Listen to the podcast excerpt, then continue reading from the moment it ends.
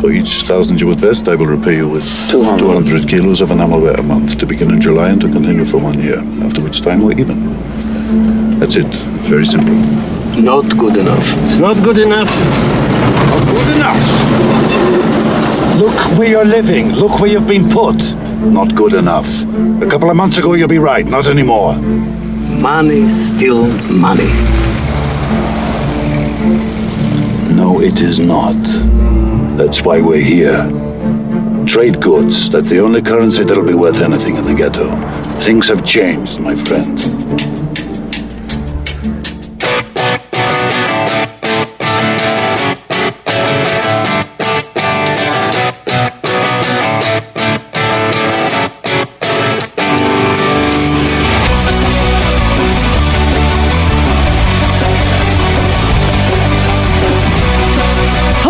And welcome to Out of Theaters, the podcast that reviews the movies of yesteryear this year. My name is Billy Culpa, here with my good friend and film critic Will Piper. Will, hello there. Hi, Billy. If you've listened to the show before, we appreciate you downloading us again. If you're new to the show, the premise is simple. My friend Will has seen many, many movies. I have not. So Will sets up a movie for both of us to watch, and we look at it from a fresh perspective.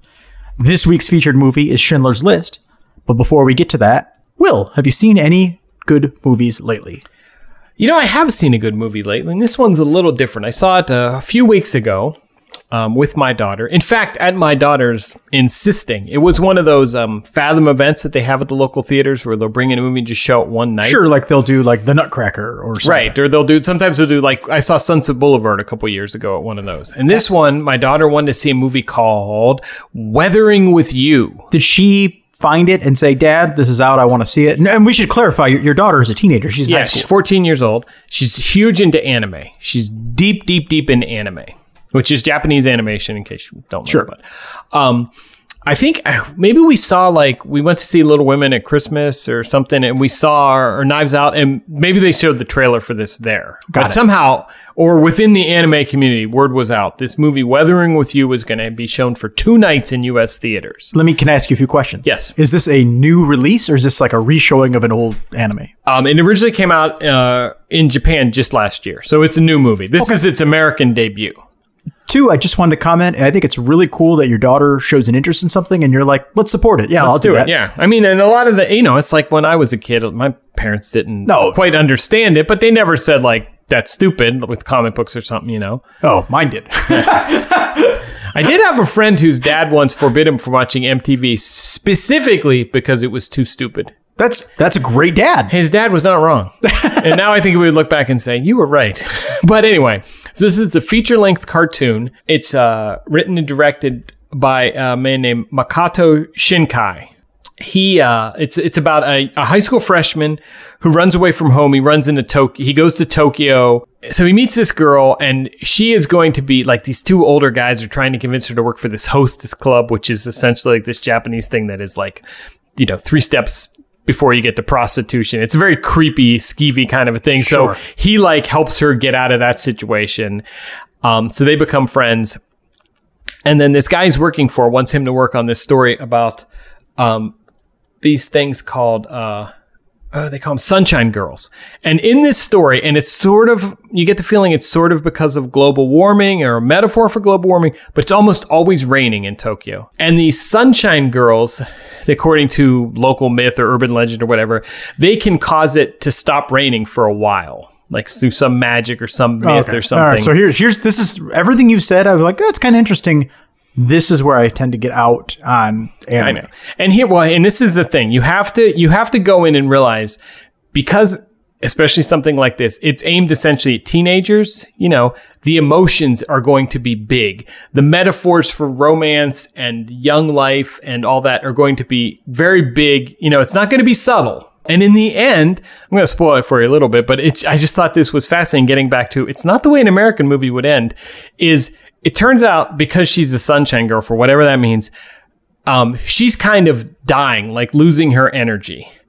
And so to, when she stops it from raining, she essentially dies. Like, but she saves Tokyo. Okay. Okay. But the kid, he can't have her die. So he somehow like jumps into the clouds or whatever, but he saves her. She brings her back to life, but then it starts raining again and it flashes forward like I can't remember if it's a year or something and Tokyo is flooded. Yeah, There's been sure. like a ecological disaster. And in another movie, in a movie, I think in an American movie, they would sacrifice their love. But in this one, they're saying, no, young love is more important than the fate of an entire city, country, world, maybe. I Yeah, mean, I don't know. So, but it's like this ultimate romantic thing. Sure. But it was, it was, I liked it a lot. I mean, I was kind of expecting to go and either take a nap or kind of like, well, under this because Allie wants to watch it. But I quite enjoyed it. I mean, Yeah. it, it was gorgeous. The story was interesting. I kept my attention all the time. And it was really cool because it wasn't a packed house by any means, but it was maybe a third to a half full. And everyone there was like diehard anime. More so, than Blade Runner Yeah. Yeah. Yeah. Our legendary Blade Runner experience, we were the only two there. On opening night. Yeah. and that's a great movie. Yeah, you know uh, the way you described that mechanic about how you can only use the ability so much reminds me of Stephen King's Firestarter. Um, although I'm not sure if there is that a movie. It's, it's Oh yeah, Drew Barrymore, George C. Scott really George C. Scott. He plays the old Indian dude. it's funny for George how C. Scott plays the elderly Native American guy. Oh, I understand. That's Mm-hmm. that's well. I'll, I'll get that edit. uh, the dad in that movie has to protect his daughter. I guess in, I don't know how the movie goes. That's but- uh, David Keith, not to be confused with Keith David, who's a whole nother actor. really really, seriously. Keith Uh, David is a black guy, and David Keith is a white guy. okay. That's how you tell them apart. I understand. We tried to get Allie to read Firestarter. Yeah. because I'm like, if yeah, you you asked me for a book recommendation Yeah. for her, and I, it's it's the story of a teenage protagonist. who wants to burn down the world? I'm like, what teenage girl isn't going to identify with that?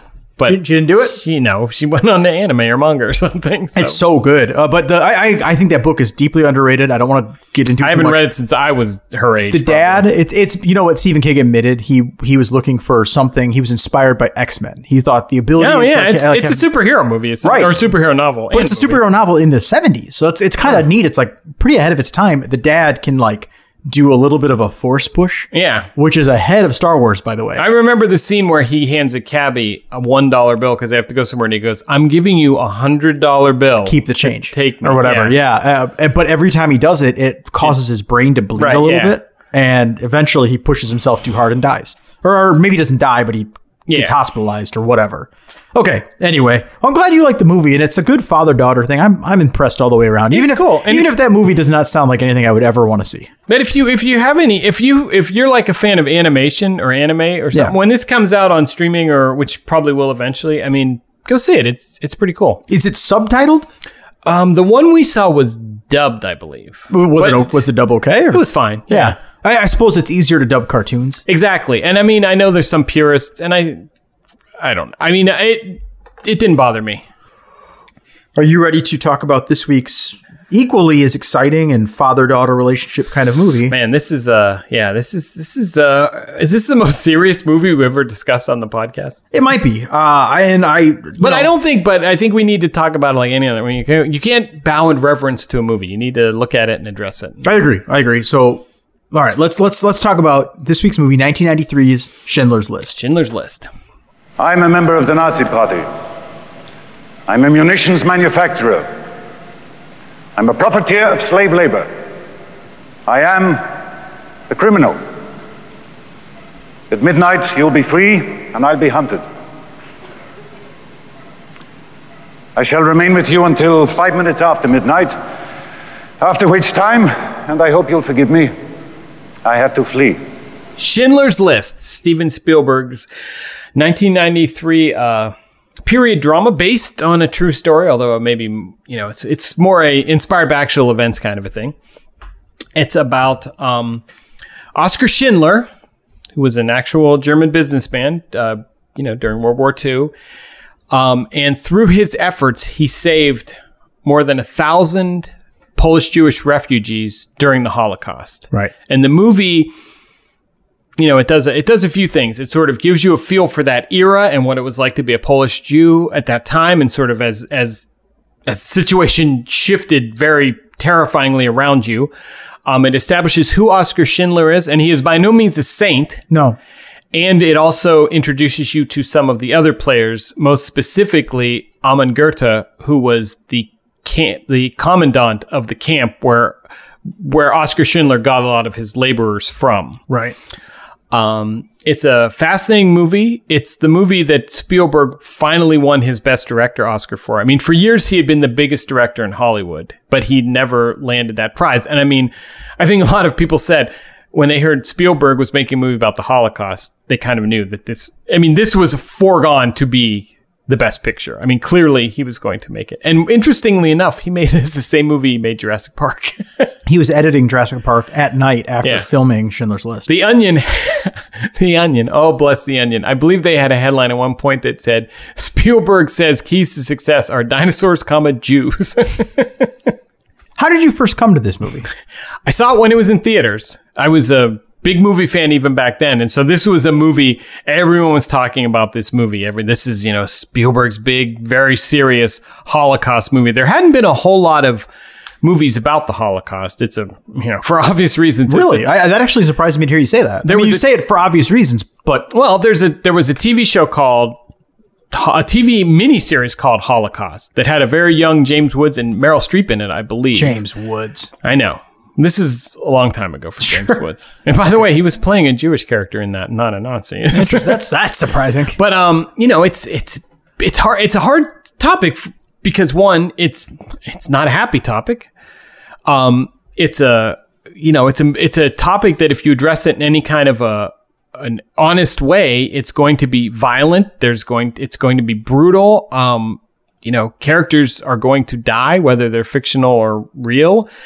And I mean, in the end, is it, it can, is it possible to tell sort of a triumphant story of the Holocaust? Right. You know, and and and Spielberg, you know, this movie came out and it was a huge hit and critically pla praised and won Oscars. But you know, there's I think Stanley Kubrick, who had been working on sort of a Holocaust project of his own for years. I mean, he was known for working on movies for years. He saw it and he said something like, you know, six million Jews died in the Holocaust. Only Steven Spielberg could make a movie about 1,000 who lived. You know, he was saying like maybe it's not right to make a movie like a positive movie about the Holocaust. yeah, yeah. But on the other hand, a thousand people lived.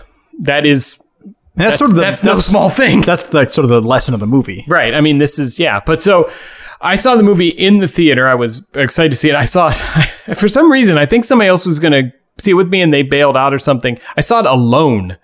So sitting in the theater by myself watching this three how long is it three plus hour movie, black and white stark drama unfold. I mean, it's a it's a punch to the gut experience. Yeah, I, I bet. I haven't seen it since. So that's my next question. What did you think of it then, and what do you think of it now? You know, um, I remember when it came out, I, you know, I thought, oh my god, this movie, it's it's so good, and it's and it's, uh, you know, it's it's such a powerful film. So, you, it- so you did you liked it when it came out? I did like it when it came out, but it's interesting because I then later, uh, over the years, I've read different criticisms of it, and I began to wonder, and maybe even in my head, I began to kind of reconvince myself with maybe little justification that, you know, it's not that great a movie, and it's I maybe was thinking like. Sure, it's a movie about the Holocaust by Spielberg, so everyone is naturally going to praise it. It's almost like you don't even watch. I, this is me thinking to myself, like, Yeah, I- you don't even watch the movie.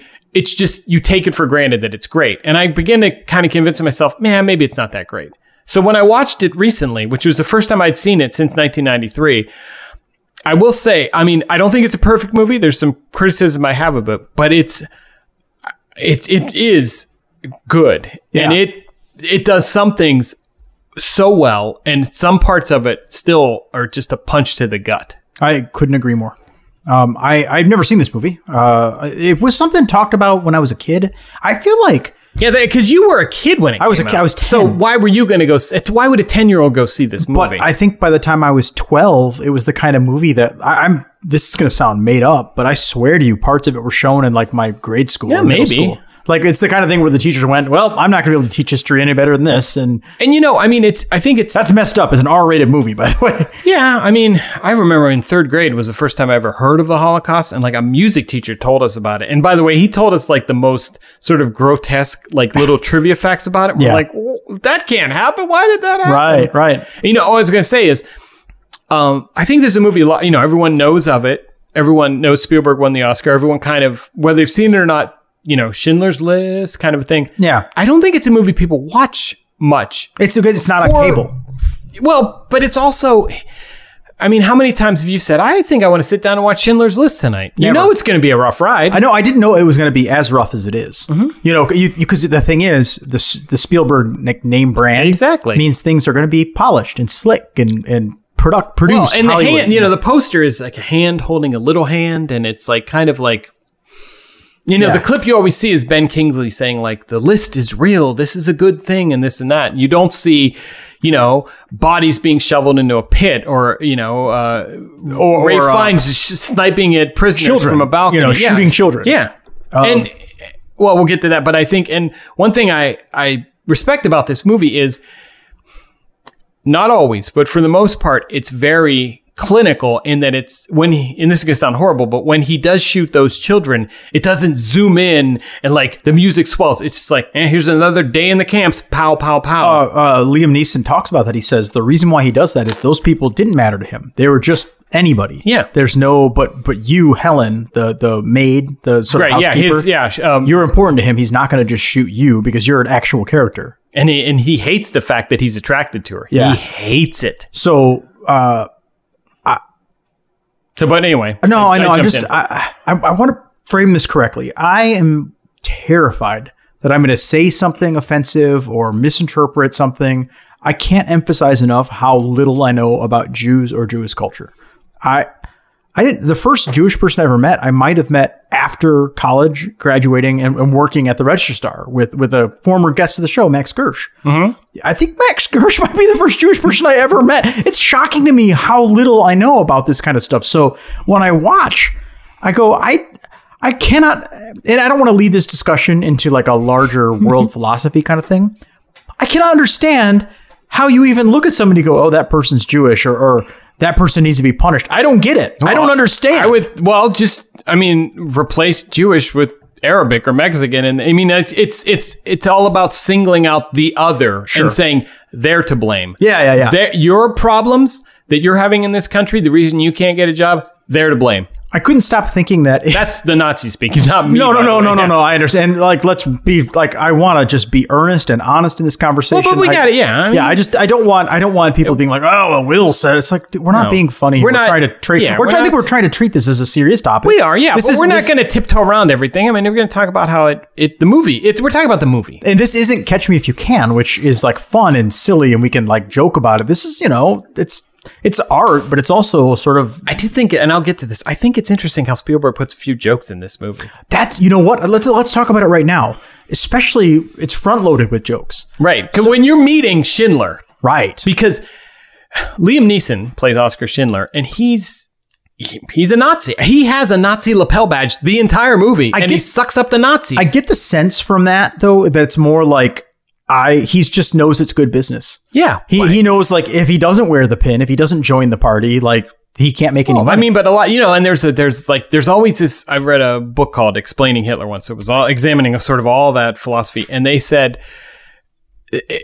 is it more evil to join the Nazi party because you believe in it? Or is it more evil to join it because you don't really care one way or another, but it's, it's beneficial to you to join it. And I mean, it's, you know, it's that moral ground. And there's no answer, obviously, but and I think it's it's not a secret that Oscar Schindler is is supposed to not be a good guy. no, he's making money. He's banging around. Why why he's like why would I pay a Polish person when I could just pay a Jewish person and save money? because Like, the Poles they establish make more money, Right. And, and the Jews, they're the Jewish people are slave labor. You can work them as hard as you want. Standard SS rate for Jewish skilled laborers is seven marks a day, five for unskilled and women. This is what you pay the Reich Economic Office. The Jews themselves receive nothing. The Poles, you pay wages. Generally, they get a little more. Are you listening? What was that about the SS? The rate? The what? The Jewish worker's salary. You pay it directly to the SS, not to the worker. He gets nothing. But it's less. It's less than what they would pay a Pole. It's less. That's the point I'm trying to make. Poles cost more. Why should I hire Poles? there's funny bits like it's weird, right? Like where uh where the the Jews have they're in Krakow, Krakow, Mm-hmm. and they have to sign up for these registration lists, and they're arguing with each other. And there's like little Yiddish flair thrown in, and there's it's there's like little lighthearted moments where you you know like this is a horrifying thing, but they're sort of Well, there it's it's makes it more human. I It mean, normalizes It's it. like yeah, I was thinking of the scene when he's trying to get a secretary, and this is like I mean I've seen this joke in a million old movies where he like he's like auditioning for secretary or interviewing, and there's like all these beautiful young women, and they can't type for shit, and he's like, hmm, I'd like to hire you, and then there's like this old matronly woman, and she's just typing perfectly, and Oscar's sitting there scowling because he knows she's the best. I Yeah. mean that scene is like I, while she's smoking. It's yeah, I mean that's a classic. Well, like, but I was thinking about um, there's like a Jewish family and they've been kicked out of their beautiful mansion. Yes, rich rich people. Rich people, and they're shoved into like a like they have a room, and there's like six or seven other Jewish guys who come in, and they're all going to share this one room now. Uh-huh. And the, the I think it's before the other guys come in though. It's like a husband and wife, and they Yeah. have this room to themselves. And he's su- he says, "How could it be any worse?" Right, and then Or how or how could it not be any worse? no, he's like, I think he's like, well, this is as bad as it's gonna get. The wife says, "This isn't so bad," and he says, "This isn't so bad. How Yeah, could it that's right. possibly worse?" And then da as if on cue, but um bump. It could be worse. Oh, Tell me, how on earth could it possibly be worse? Dzień dobry. Dzień dobry. Dzień dobry. Dzień dobry. And then it cuts, and then like very like traditional Orthodox Jewish guys come in the room, and you're like, "Wow, it is. It's played for a joke." Yeah, of course it is. And then it cuts back to Oscar sitting in their bed, going, "This house is perfect. yeah, I'll live here." And he doesn't. It, there's no point does Oscar say like maybe I shouldn't take this house because it was stolen from you know. And there's a, I mean, um, you know, and the, there's many Jewish characters throughout the movie. It's almost a, a chorus they have where they're like, well, at least, at least we've hit bottom. This Right. is as bad as it's And it going just to get. keeps And of course, it's never as bad as going. The other, this scene, and I, I mean, I don't know if it's played for humor, but it's it's definitely a dark joke where they're going to shoot an old Jewish man in the head, and the Nazis can't get the pistol to work, Right. And they can't get to work, and they can't to work, and finally. I think it's Goeth, Ralph Fiennes Amon Goeth. He just beats the poor old man with it, and, and then they walk but, off. but then they leave, and the guy lives. But it's Um, like you know, it's like it's dark, but it's kind of staged like a joke at least. yeah, and I guess you have to at least at some point make something. It has there has to be some entertainment, otherwise, You know, why would you watch it? As it? Bryan Cranston, uh, your buddy said on Seinfeld when he was buddy. playing Tim Whatley, the dentist who converted to Judaism, said it's our sense of humor that's kept us for three thousand years. Seinfeld, by the way, I just feel I'll bring this up as long as we're talking about the quote unquote humor of Schindler's List, which we may be the first people ever to talk about that. There's a great episode of Seinfeld where not only uh, Jerry's parents are in his apartment. They're staying with him. And so he can't get alone with his girlfriend. And when they finally get alone, they make out. And the only way they got alone was they went to go see Schindler's List. And they're making out in Ah. Schindler's List. And then later, the a friend of Elaine's uh, was taking Jerry's parents all around town. And he feels bad that he couldn't uh, take them more places. And it becomes a dead on parody of Liam Neeson's last scene in the movie. oh, sure, sure, all right. So there you go. I don't. I, I never was a Seinfeld guy. Yeah. I don't explain it. I was. It was like a little bit. Yeah, yeah, I understand. I was slightly too young for it, and then when like the wave of reruns come, I just was like, uh, I'm into other stuff. Uh, I think the the movie is obviously because things get worse. So the- they get worse. so most of the jokes do happen early, and that's like let's be clear, it's not like funny. There's just no, there are and and to be honest, life has humor. Yeah, and yeah. some and people when they are in a bad situation, sometimes they react with, well, what are you gonna, you know, they react with humor. It's it's realistic. It wouldn't feel right if everyone was just completely dour the entire time. But when the scenes come that are not humorous, when like the the shower scenes, the gas chamber scenes, when any of that stuff happens, it is it's so bleak. It's like Oh yeah. that shower scene might be the most terrifying thing I've ever seen. I'm going to talk about that shower scene. Okay. Okay, this is one of my problems I have with the movie. Okay, there's this is fairly late in the movie. Real late. Yeah, because essentially Oscar has gotten all of quote unquote his Jews out of the camp. He's taking them to a factory where they essentially will be safe. Do you want to? I don't mean to. We're, Maybe we should. Yeah, we got to set this up Yeah, a little okay, bit, okay. right? Uh, so Oscar, through great effort and through the help of an accountant, um, Itzhak Stern, played by Ben Kingsley, he gets workers assigned to his factories and he is able to give them sort of special privileges and but this special privileges mean essentially they won't be killed on site. Right they don't get because because if you kill a worker now the production Now they- stops and the war effort slows down. And they owe him money. Right. so he makes it all this like economic thing and he kind of acts as if he doesn't really care. You can tell he he cares more and more throughout but you can never quite get a read on him. Yeah Um, and so th- a lot of the movie is, is sort of a, a game going back and forth between him and Amon Goeth, played by Ralph Fiennes. who's And terrifying he is terrible. That is, I mean, that's the first thing I ever saw him in. He's amazing. he's and he's so young it's He's weird young, to see him so young And he's kind of like, you think about like cliched movie Nazis where they're all very crisp and officious. And he's kind of like, like he's kind of got a pot belly. He's and sloppy and he's brutal. sloppy. He's kind of like put the seed. Like he's just kind of a jerk, but he's very believable. I mean, yeah, he's literally standing on his balcony because he has a little villa outside the camp, and just for no reason, he just has a rifle and he's just shooting prisoners in the camp. and his wife yells at him from Yeah, the like, window what are you doing you're such a child yeah, Uh, which I was just like, oh, it's. I can't. This movie affected me, man. Like I was watching it, going like, I wanted to like yell at the TV. How could you say that? You know, and it's like I felt like a Because sucker talking to my TV. because but, they were not human to them. Right.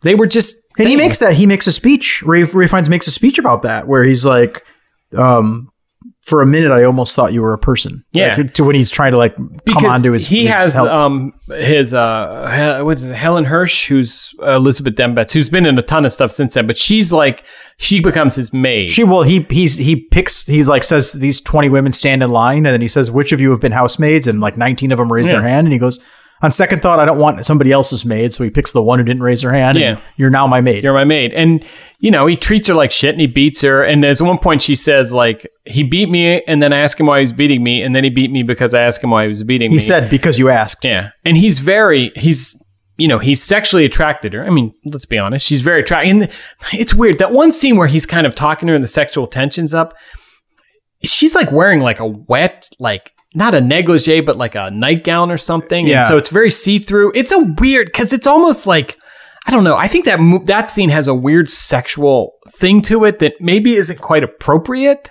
Uh, like yeah. you see her because you see her as a sexual object too the viewer does and should you really be kind of put in the Ever. identifying with him but Right. maybe that's the whole point it's like i who knows but there's another layer on top of that where she doesn't say anything the whole scene no she just stands there she's crying. terrified of course and he he's like you're right you're right you know he like talks around like circular like For we're her. not we're not so different from you know and then he gradually he realizes he loves a or not loves he lusts after a jewish girl then he hates himself for it so he takes it out of her takes it on her of course Yeah. he's not gonna take it on himself I would like so much to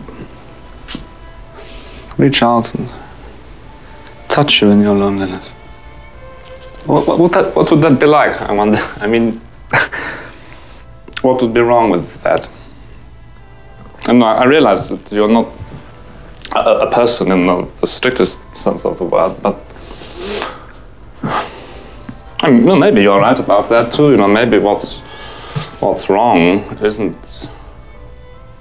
it's not us. It's, it's you know it's this. I mean, when when they compare you to to uh, vermin and to rodents and to lice, I just. Uh, So, but he's a terrifying character. So that's why you really feel the tension of Schindler needs to protect his people. He can't protect everybody, but he protects his people. so he has his factory he's got something like 850 people or whatever Mhm. working for him A factory, by the way, that used to be owned by Jews that he bought. He bought because they they were all Bought taken away from their town Yeah, and so he bought with money from Jews, and he basically said, "I'll give you pots and pans from it. That's all you. That's all you. you money's no good to you now." It's interesting he because he says money's fine now, but in, in a couple weeks things are going to be worse. right, and he knows. Yeah, he knows. and they, they essentially know too. And then when they take when they do the the, the Warsaw Ghetto, this the big scene where they just go in and get everybody, and he and his he and his wife are riding, or he his girlfriend. I can't remember if it's girlfriend or wife, but It's just no. I think that's just another girl. another, they're riding horses, and then that's when there's a thing Spielberg does with this little girl in like a red. He tints her coat. It's like it's a completely black and white movie except for a little bit at the beginning, and then we can talk about. but um, he just tints her coat a little bit so you can identify her. Yeah. which is in. I've I kind of went back and forth on that. On one, I'm like, eh, it's kind of a cheap gag, but on the other hand, I think I like it because if he had focused on the girl, like you got to know the girl in that, then you run the risk of saying, I care about that girl. But when you But she's a symbol. Right. But when you just see her as part of everyone, you're like, she's not nothing nothing special about her. All this is happening to all these people. So I, I read a little bit about why he made it black and white and sort of the symbolism because the movie opens up in color. It's like a, a They're lighting a candle. Yeah. Yeah, it's like a Sunday service kind of thing in a home. I, I I- I cannot tell you how ignorant I am. There's some sort of I believe it's a Saturday service. Is it a Saturday? Or Friday. Okay. It's It's it's Sabbath. I don't know anything. Hey, I don't know much either. but a candle's being lit, and like a menorah's being lit, and, lit, and then uh, uh, as the candle fades away, the the picture desaturates. Right, yeah. And so the last thing you see, it's a black and white shot with the yellow light. The light goes out, and now we're stuck in black and white. And by the way, it's weird to say about a movie with such brutality, but that black and white looks gorgeous throughout. It's Yeah. so beautiful. There's a filmed. few. I mean, I, I would have liked to see it be a little more contrasty. I know that's a weird thing for me to criticize. I just I thought there was a lot of like flat gray, but whatever. Right? I'm sorry we couldn't make the Holocaust prettier for you, but Fuck, I knew it. I- so, uh, but apparently he was trying to show you the, like like uh, the Jewish people, like the light has gone out, the, the color has Sure. faded, the world has gotten black and, and dark and gray, and that little girl represents the light. And at the end, when the movie when it's over, it fades back up to color as things kind of right. the war ends, they get rescued, things get by the way, we see that little girl's body on a one of hundreds of bodies. I mean, which is the moment when Schindler stops being wishy-washy about helping. right. Like he, I thought that was a little hokey. Yeah, I know. That's that, that's Spielberg. though. Right? Spielberg See, is and a little hokey. When we'll get to where I think Spielberg really kind of lets his, where he, uh, but anyway, at the end. so but- the well, let's let's get back to the shower scene. Uh, Okay. he's got his he's got his 800, 900,000 workers, whatever, at his factory. right, he gets them on the trains, Uh, well, the men and the women on separate trains. so so he's got his factory running and the they've they've they uh it's a very famous event where they they abandon the ghetto of Krakow like they Right, basically because the war's almost over. Yeah, so they they push all the Jews out of Krakow into concentration camps. Right. That's what's going to happen. And that also means that Schindler has no labor force anymore. Mm-hmm. So things are over, so he heads to this camp to meet Ralph Fiennes and that's where he starts to negotiate for I And want my- essentially, he's willing to spend because he's made a shit ton of money. Yeah. He's become a very wealthy man. This is where he spends all of it to save them. and so Every penny he's got. he ends up bribing all of it, using all his money to get his people back, to get those people back because he's grown attached to them. He Mm-hmm. Right. knows them all now. They're his they're his They're his people. people. And he also because he saw that little girl in red die, now he realizes it's the right thing to do at this point is like it's not they're not just profits. Now they're humans. And he agrees. The the the Germans agree. Okay, we'll give you back your people since you bribed us so well. yeah, they don't care one way or another. I have a shipment coming in tomorrow. I'll cut you 300 units from it. New ones. These are fresh. The train comes, we turn it around. Mm, yes, yes. It's yours. I understand. I want these. Men and women are put on different trains. We're going to ship them to your factory at your hometown in Czechoslovakia. Right. And the men get to the factory, the women get sent the to men, Auschwitz. the- and and I, here's how that scene plays. And I think the first part of it is I remember sitting in the theater and the train is like, where are the women? And they're chugging along in the train again. Beautiful black and white winter scenes. Yeah, and yeah. the train It's not, comes- it's not winter. It's like bodies burning. It's like I ash. think that part is it's winter. I never knew. I could never no, tell well, if there that's is there snow. is a scene earlier where they're like, "What is that?" And that's the ashes. This later, I think, is it is Okay, winter. okay. But the train comes, black and white comes chugging in, and then the title just comes up, Auschwitz, Yeah. and it's like, it's almost like you're watching a movie, and it's like, this is the moment that you were waiting for because Yeah. this everyone's heard of Auschwitz, and you're like, this is where There's it, that it work gets will set you free. bad as it's going to get. Yeah, Arbeit macht frei which work will set you free. And it's like, you know, the train comes in, and so you're like, okay, this is where it really gets bad. And they get the women off, women and girls, women and girls, Children, yeah. and they're they shave their heads, cut them, and then they send them into the showers. And already they've talked about the rumors of the showers. I mean, it's not like everybody, you know, it's not like there were newspaper articles about the showers, but word gets around. And they go in the showers and they're waiting, and it's like, this is the worst that's going to happen. And then they turn out to be showers, water showers. And they bathe in this and that. And then basically Schindler says, those are mine, get them back. And they, they get them back. Yeah. I mean, I understand it would be a completely different movie if those were gas showers.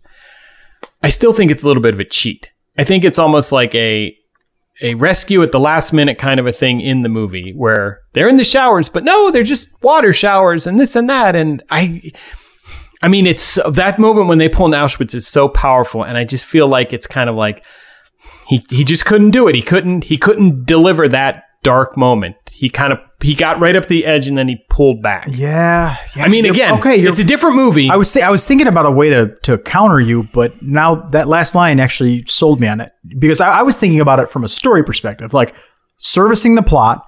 We everything that happens to those women, they get off the train, they get their head shaved, they're stripped naked, they're shoved into these chambers. Right.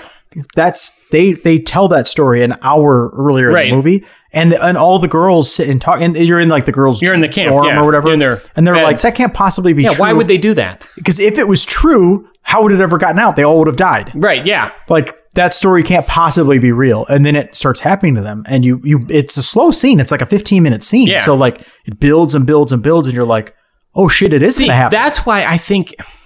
I mean, it, it seems like he's milking what you think is because you know what you think is going to happen. Yeah. I mean, even if you, even if you never heard of Auschwitz or the showers, you've been primed for it. And I just think it's kind of a cheat. Now, on the other hand, because these are not, I mean, many of them are, but these are not all fictional characters. right.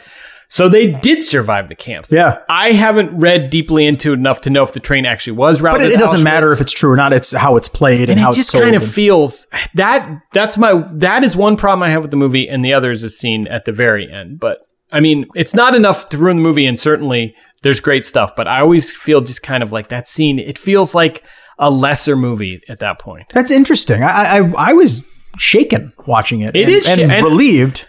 I know, but I mean, should you be relieved in a movie? I mean, Yeah, I see your yeah. you know what I mean? I mean, we're not talking about like some science fiction world where we're talking about you know the real Auschwitz. and and something that is so real and so serious that it's really not you can't really interpret it don't mess with it um i i would say that i don't think he was afraid to show it i mean he he shows us um like we see a scene that is just heartbreaking where like this little boy is standing in a line at the the pre the it's like mini auschwitz i don't know what the first camp was but it's, I it's the same it style camp it's just a different one It's not on the same scale as yeah, Fair I yeah, yeah, yeah, yeah, yeah, yeah. And the little boy looks around and kind of realizes this line I'm standing in is a death line. Yeah. Like I'm going to end up on the back of a truck sent to a gas chamber. So he bails and runs, and he keeps trying to find hiding spots. And there's kids already who figured it out too who are hiding. Mm-hmm. So the spot he picks is he jumps into the shitter. And that was like an image that like they showed like on photos and posters and stuff. It's it's misery, and it's like it's you know. I know, and it's like I mean, and that again, it's the classic little boy with giant eyeballs See, who looks me, like my goddamn kid. that's a little. But again, I think Spielberg's being a little too sentimental and stuff like that. It's like we all feel bad for this little boy, yeah. but do we feel bad for the five thousand other little boys? Well, there's there's a the the other boy right before that who like is cleaning uh, Ralph Fiennes his toilet or his bathtub. He's like he's scrubbing it, and Well- he, he says to her, "I can't get the, the stain out." and you go, did you use lye? And he's like, "No, I didn't use lye." So all right, well, go home. I'll work on it. Whatever. Well, but but because he says because Liam Neeson tells Ralph Fiennes, he's like, you have more power if you pardon them. Power is when we have every justification to kill. And we don't. You think that's power? That's what the Emperor said. A man stole something, he's brought in before the Emperor, he throws himself down on the ground, he begs for mercy. He knows he's going to die. And the Emperor pardons him. This worthless man, he lets him go. I think you are drunk. That's power, Amon. That is power. And so Ralph Fiennes tries that for a little bit, but eventually Ralph Fiennes like, yeah, fuck that, I don't Yeah. care, and he goes back to being his old bastard and he shoots that kid. Yeah. and it's bleak. It is. and I, it doesn't. It's not played for drama. It's not played. I mean, No. I think that's Spielberg saying this is real. But Like, see, the, to me, the Holocaust thing is these are. care. I mean, and it's hard to keep track of uh, all the characters, Yeah. but you do recognize faces, and you do, you know, you do spot certain people. I can't remember their names I in the can't. I can't either. Yeah, but you do get to know some of them, and um, and it feels weird to be saying that, like, oh, they're all the Jews, but Yeah. I mean, you, but you do know certain characters. well, it's it's the chorus. It's Yeah. you know, it's the the, the and the he, cast. And I just think Spielberg didn't want to like take these characters who we sort of gotten to know and been rooting for, and then nope, they died at Auschwitz, which happened to a lot of people. I, I think it's a super fair point. I didn't think about it like that. I, I liked the scene as it was constructed from like a like a piece of. It's beautifully constructed. I mean, and it's beautifully filmed. And I still that scene of the. I mean, for me, when the train comes chugging in, and then it's like you see that title come up, and it's like your. It, it was so. It was like your worst fears are confirmed. You know what's funny about that? I, I didn't feel that. I thought I was like invested in the wait a minute, wait a minute. They're not supposed to be there. They're supposed to be at the other place. And I was thinking about the how would that have happened and why would that have happened? And I wasn't like bombarded with the doom. I was more like uh, I thought. I mean, I thought the whole movie is like we're going to see a movie about the Holocaust. Eventually, it's going to end up in Auschwitz. Sure. Just because for a I mean, it wasn't really, but for a lot of people, Auschwitz equals the Holocaust. Yeah, yeah, right, right, right. And you know, it's interesting when he's um when uh because Schindler then when he goes to Auschwitz to to get them out to bargain with the camp commandant, you know, and it's like and that guy is just he's not like Ralph Fiennes. He's like kind of mostly in shadow and he's very cold and he's talking about why do you need these people? I can get you other Jews and this and that. Yeah. I can get you Czech Jews or whatever. and he says, I don't know if you picked this up. I don't know how much World War II history you know, but he says like he says like the you know the people at IG Farben they took these Jews and this and that. And I do know about that. IG Farben is they made Zyklon B, which was the gas that was used in the camps. and they like the fir- they like purchased 300 people and Yeah. the first experiments like they all died so they called them back and we're like we need 300 more just Yeah. like before it's like jesus Well, and that's anyway. now that is where a couple episodes ago you mentioned Bayer That's right. Bayer was one of the five or six companies that Bayer. made up ig And all those remember cassette tapes used to be BASF. That's the company too. oh I, don't, I didn't know that Yeah. no Here's the thing: if you, uh, it's best not to look too closely into companies like uh, uh, Mercedes Benz, Volkswagen. Um, do you know the designer Hugo Boss? Have you ever heard of him? yeah Uh, well, he got to start designing those very crisp-looking SS uniforms for the Nazis. sure I mean, those companies are not run by the same people, but a lot of them relied on slave labor to get up and running. When uh, you know, it's a, it's quite an advantage if you don't have to pay for employees. yeah yeah as as mr And schindler this- knew And this history is, I mean, on the one hand, it's way back in World War II, but on the other hand, it's not a thousand years ago.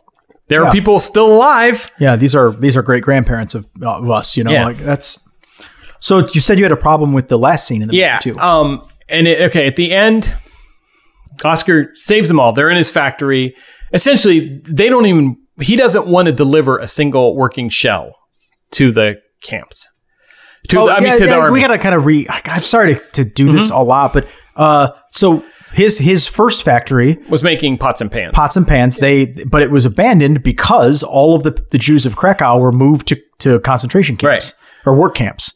So he set up a new factory, uh, and that's where he said, "I need my people back to make military shells. and we're going to make military." Shells. And he said he time." wanted the kids because how is she going to polish the inside of the shells? Right. Which you know probably that's they probably good. did use slave labor of kids. You know they've used slave labor kids for worse things.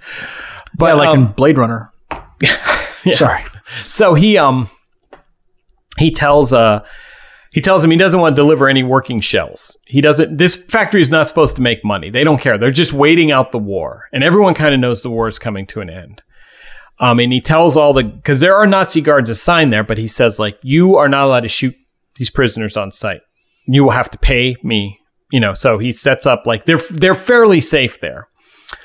News comes across that Germany has surrendered, and he tells the guards, like, if I were you, I would just get out. And so they go. Like, Yeah. There are no more guards. Schindler's like, and the, but Schindler's got a ditch because he is He's a Nazi. He's Yeah. a Nazi, and He's they're going to be going to punished. track him down. So he puts on um, actually like prisoners' clothes. He's by far the biggest, beefiest concentration camp prisoner we've ever seen. Yeah.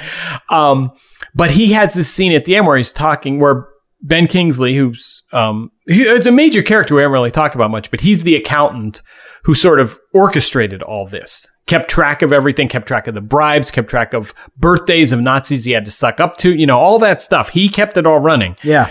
And um, he says like, "You've saved all these people." and um they uh, you know this is all this is because of you and then schindler's like you know I, if if i had sold my car i could have saved these if i had done this i could have you know i could have saved three more and like he takes this nazi bad badge pin he's like this could have been one more person saved and then he like breaks down crying and i think it's a step too far i think I- I agree it just goes too far schindler was so interesting because you couldn't read him I could have got more. Oscar, there are 1,100 people who are alive because of you. Look at them. If I'd made more money.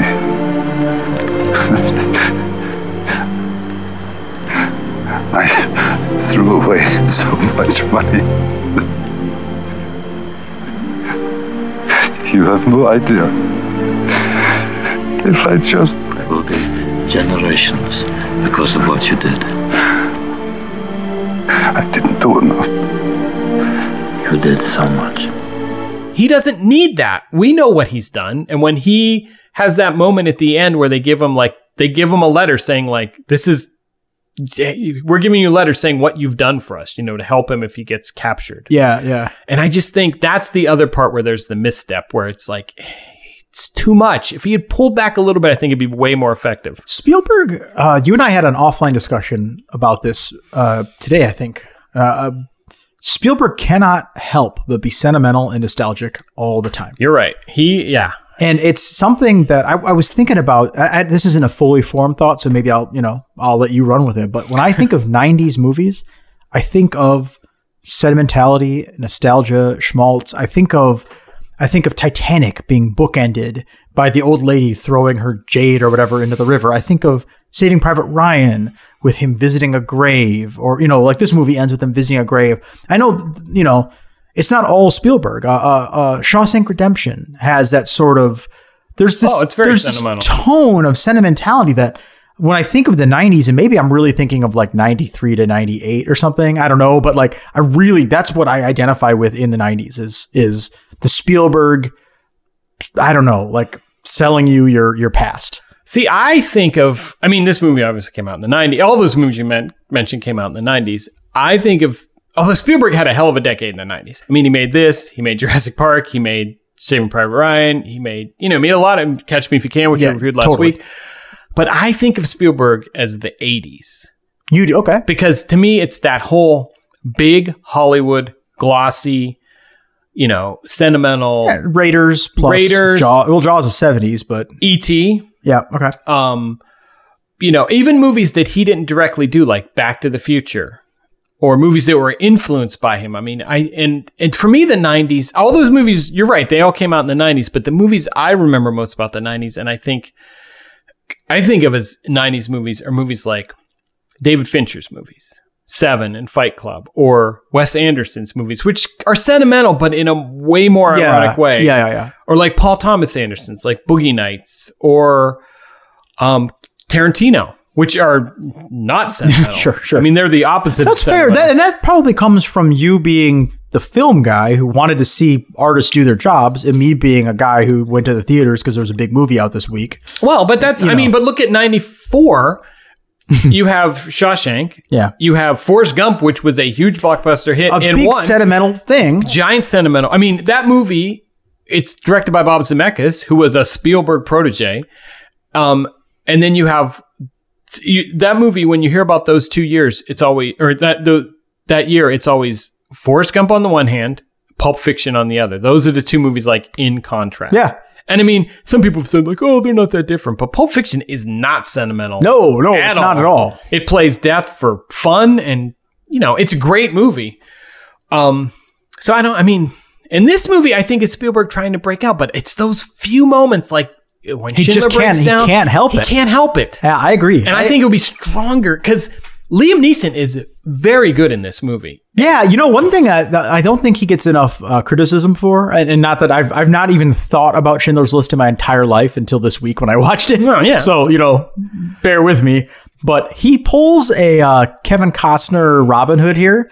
We're about halfway through the movie. He goes, "Ah, fuck it, I'm Irish," and he starts. Yeah, his he- accent just goes away. He kind of does, but it doesn't really. It doesn't matter. Yeah, I don't need him to, you know, be. And he's, you know, he he has a tough role because he's the guy you you shouldn't get close to Schindler. Well, he's the likable asshole. Yeah. Yeah. And he's very likable. Yeah. I mean, and I also think in the post taken thing, it's funny how he keeps talking about how certain Jewish workers they need a particular set of They have a skills. very special set of skills. Yeah.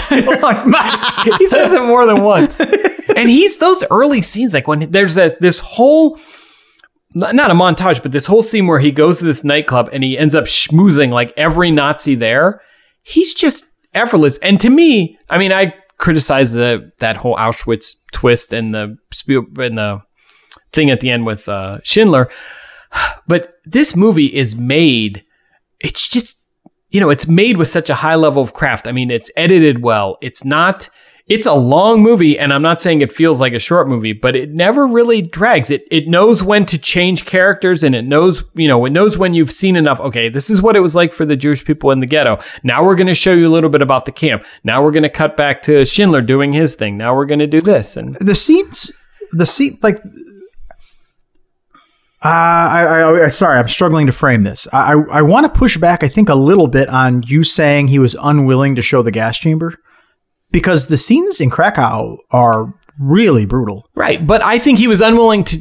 I'm not saying he's unwilling to show it or even to show brutality, but I think after the whole time of us getting to know these characters, he didn't want anything to happen to those characters. Yeah. And I think seeing brutal things happen to characters you barely know is one thing, but if you've spent a whole movie with a character, then to just Well, that's why that's why I think the kid who tried to clean the bathtub dying was notable because we knew his name. I don't can't think of it right now, but like Helen, the the the it's the waitress, Jesus, Helen, the uh, The maid. the maid, the the housekeeper, like talks about him getting the little boy getting beaten and Mm-hmm. talks about that specific character, and then a scene later he's killed. Yeah. I mean, and, and I will say this. I mean, because that scene I talked about with Schindler is not technically the very end.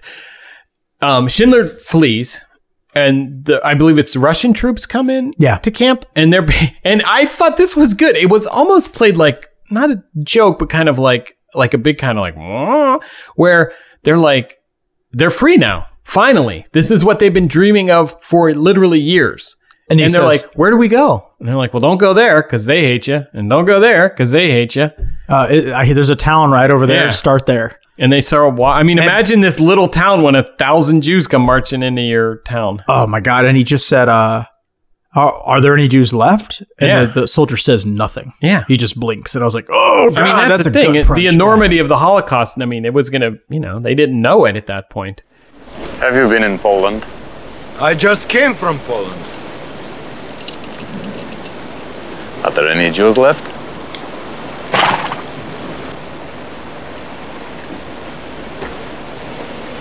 Where should we go?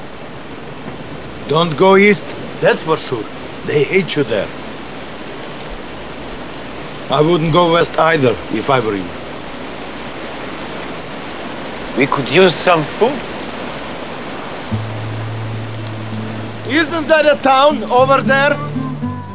I will say this. I think, and maybe it's sentimental, but I think it really works. Is the very end of the movie. Um, it tells you like this happened to Oscar Schindler, blah blah blah, and they show his actual grave, Mhm. and then they show the characters, f- not characters, the people. Well, they show the people and the characters, and they're with their them. actors. Yeah. And they're laying stones on his grave. And I thought that was very effective. Apparently, that was decided like way at the end, so they had to like scramble Yeah. production to get. I mean, that was, and you know, the thing is, I'm sure, I mean, that movie came out how long ago? I'm sure most of those people are dead now. Oh, I'm The sure. actual Schindler Yeah. Jews. But it's interesting. And then the, the very last thing, although they mo- make a big deal, is you see one person almost in silhouette put flowers on. That's Liam Neeson. Yeah, yeah. But Just it's, it's good. It's just a simple ending. But And nobody says anything. But that little bookend thing, it's it's like all those other movies, like like Saving Private Ryan and and um, I guess even even Forrest Gump. You know, with the bench, you know, Yeah. things get. I feel like everything has that. Yeah, that I mean it's a you know, I mean it's it's a classic thing. I mean, Saving Private Ryan. I mean, Saving Private Ryan has great things in it, but I think that's where his sentimentality really hurts yeah, him at points. sure. That's fair. Yeah, I, I, I really, I, God, I, I feel terrible saying I liked this movie because I, I gotta say I didn't like this movie, but I, I, I don't want to watch it again. It's a hell of a movie. It's a hell of a movie uh, that I never want to see again. I know, but if you haven't seen it and you're up for it, I would, you know, watch it. It's, it's, uh, you know, and I mean, it sounds cliched, but this happened, and It there are people who want to claim it didn't happen or it wasn't that bad or Fuck da, da, those da. people. I know. I just, I hate everybody. I do too. Get off Twitter, everybody. Uh, uh, one one other thing I, I want to mention before we wrap this up. Um, Spielberg had this sitting on his plate for like 15 years before he agreed to do it. Right. And I think part of that was he didn't feel he was ready. For, I mean, he says that. He's like, I just was a kid. I didn't understand. And that's a good, I mean, more people should maybe have that patience. Again, Yeah. Spielberg kind of knew he could always get it made. You know, I I, think he put some personal investment into Well, it. Well, they, they somebody the book the the book is not called Schindler's List. It's Schindler's Schindler, Ark, I believe. Schindler's Ark, Which And- makes, I mean, I see it as the metaphor. You can see why they call it that. I think it was a best selling book. I think, Thomas Keneally, I believe. and they gave it to Spielberg. The uh, um, who's his studio? I don't know who. Oh, Amblin or Well, Amblin's his studio, but like he works for it's not Warner, but it's whoever he works Whoever for. I for. forget I can't I'm so- remember I apologize. Universal. I think it's Universal. I feel Maybe. like the the big globe. Yeah, I'm pretty sure it's Probably. Universal. They, say. I just think. Well, I think of the. I'm sorry. I think of the openings of movies, and I think Universal's the one where the Earth spins It in is, space. yeah. and then I'm positive the next thing is ET on the bike, and this is Amblin Entertainment. That's Amblin, yeah. Yeah. I know. I'm pretty sure those two are always paired. and this so- is pre DreamWorks, so Right. So, uh, uh, but they they asked him to read it, and he was like, "Yeah, it's obviously really good." So then they bought the rights, Yeah. right away, and then it sat for like thirty years, Well, then the thing is, I mean, or know, maybe not thirty, but a, but a know, while, decades. You got a guy like Spielberg, who is obviously he's a he's a director who's becoming one of Hollywood's biggest directors, and he's an ambitious director. I mean, he doesn't just want to make Indiana Jones sequels his entire life, although he seems to be doing that. But hmm. you know, he he he has like artistic ambition. yeah, And as a a Jewish guy, you get the feeling like he's thinking like, I want to tackle the Holocaust in a movie. However, how do you do that? You can't just say, I'm going to make a movie about the Holocaust. It's like, how, how do you get into that story? And so when he found this book, it's like, here's a way to tell a story set in the Holocaust. You can't just say like, I'm going to tell the story of the Holocaust. That's, you could never make that movie. I thought I read that the screenwriter, the first screenwriter wrote it, and then the turn, like um, like Schindler turning into like the hero, was instant, and so they ended up rewriting it. And I I saw like in the Wikipedia or something, it was like the guy, the second pass guy, like he had it for four years, and I was like, oh my god, You know, things move slow in Hollywood. yeah. And then the next guy had it for a couple of years, and it just and eventually, um, I, I feel like um, Spielberg had tried to hire a couple other people to direct for him. Maybe. know, like, I mean, just- I I wouldn't be surprised if he was nervous to make this. Yeah, movie. no, I mean, think he is- was. This is his. He doesn't want to drop this ball. Yeah. So I don't know. That, that sort of summarizes our final thoughts. I don't know if there's anything else you want to bring into this. No, I think. I mean, you know, it's. I don't think it's a perfect movie. I think it has some serious faults, but it's definitely a movie you should watch. And and I like a movie when I'm done that I feel like I've watched something. Yeah. This movie, you definitely feel like you have watched something. I never once went like I regret my time. I wish I wish or, I hadn't. Or I, ne- I also never thought, as brutal as it is, this is too much. Or, or or this is inappropriate. Or No. you know, it's it's like it feels like a guy who wanted to treat this topic seriously and respectfully and and um but but not too much from a distance i mean Yeah. you know those scenes as brutal as they are where people are just getting shot and you see it's in black and white but you see brains splayed across the ground i mean but it's yeah. it should it There- should have that during- it should be unpleasant during that that um like the riots of Krakow when they're when they're forcing flushing people out of the city. People are trying to hide in various places, and it's it's interesting because there's a pretty long, terrifying scene where the Nazis bust into all these houses and apartments and kick everybody out. But then it becomes nighttime, and it's like round two, yeah and they come back and they start going. They they're like they have like uh stethoscopes on walls, listening for people in the walls, and it's like it's horrifying. It is. It's and there's one guy who ingeniously like strapped himself to the underside of his bed. Yeah. So when they look under the bed, they don't see him. When they sit on the bed, you don't notice him. And then one of the Nazis like flips the bed sideways, and, And they see him, is. and they just it's like pow, Yeah. dead on the spot, and you're like, it just it stops you. in a movie like this i think there should be moments when you're like oh or think like that's too far that's too much Yeah. i don't want to watch that Yeah. i mean that it, sh- it shouldn't be an easy I agree. watch I agree with that. That is what we thought of Schindler's List. We'd love to know what you thought. find us on Apple Podcasts at Out of Theaters. I have no new reviews to read this week, but we do appreciate you guys. We really do. five star reviews.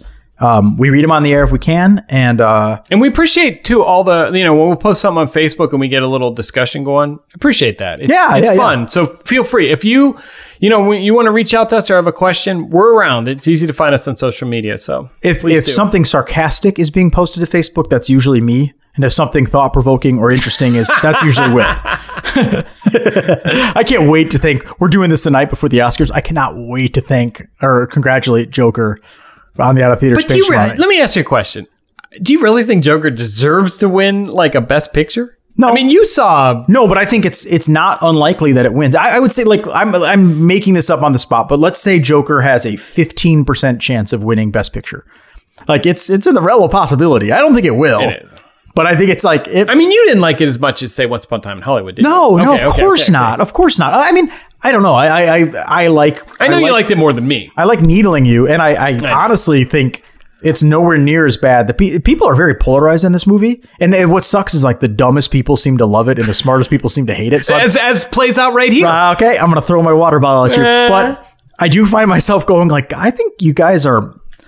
I think you're selling it a little short. I don't want to talk about the Joker anymore, Okay. but I think you're. I think you're just a little bit off.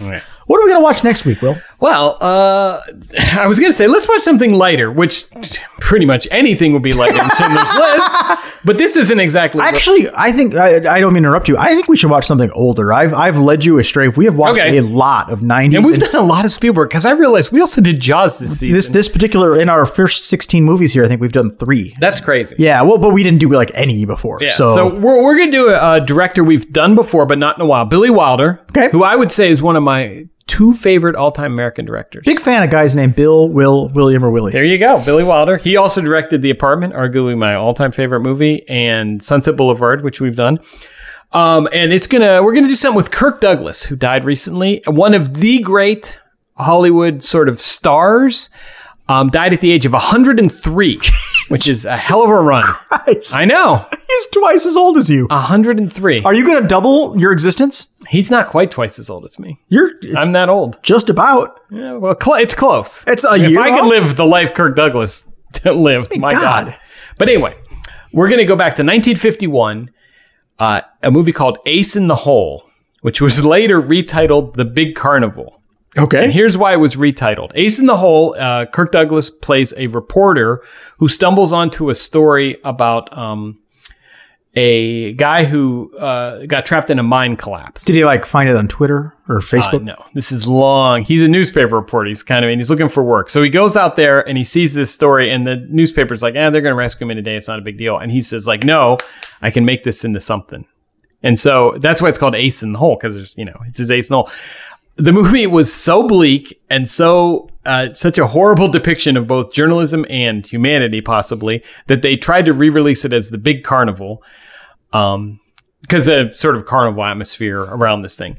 Uh, and I don't think it made money either way. Yeah, yeah. But it's uh, it watching it now, it's still it's I would call it a bracing movie. It's like wow, I can't believe it was willing to go that dark. what year was it? 1951. Okay, that's exciting. I wanted to see something. Oh, that's great. Yeah, it's good, and it's um, it's it's both of us being former journalists. It's kind of an interesting. Like if you showed this in a journalism ethics class, you'd be like, nope, I couldn't do that. I couldn't do that. I couldn't do that. I couldn't. You know what weirds me out?